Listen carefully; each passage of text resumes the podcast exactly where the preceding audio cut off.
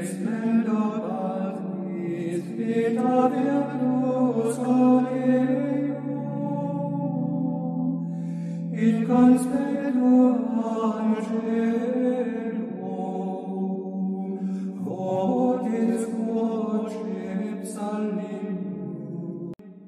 Em nome do Pai, e do Filho e do Espírito Santo. Amém. Louvado seja nosso Senhor Jesus Cristo, para sempre seja louvado, e Maria, a nossa Mãe Santíssima, glorioso São José, rogai por nós.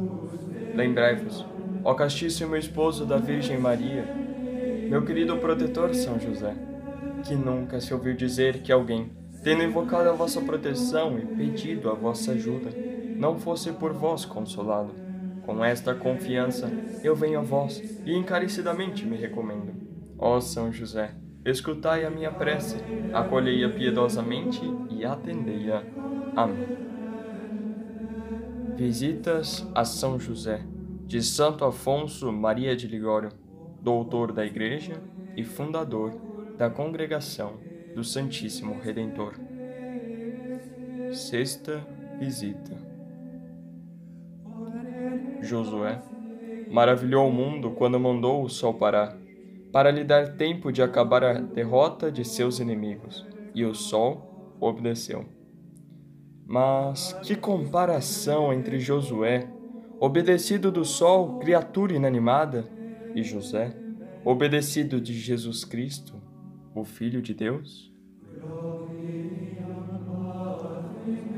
Vós, ó São José, que sois tão grande e ao mesmo tempo tão humilde. Obtende-me a verdadeira humildade. Oração para depois da visita. Alegro-me com a vossa felicidade e glória, ó meu santo patriarca, pois fostes considerado digno de governar como Pai a Jesus e de vos fazer obedecer por aquele a quem o céu e a terra obedecem.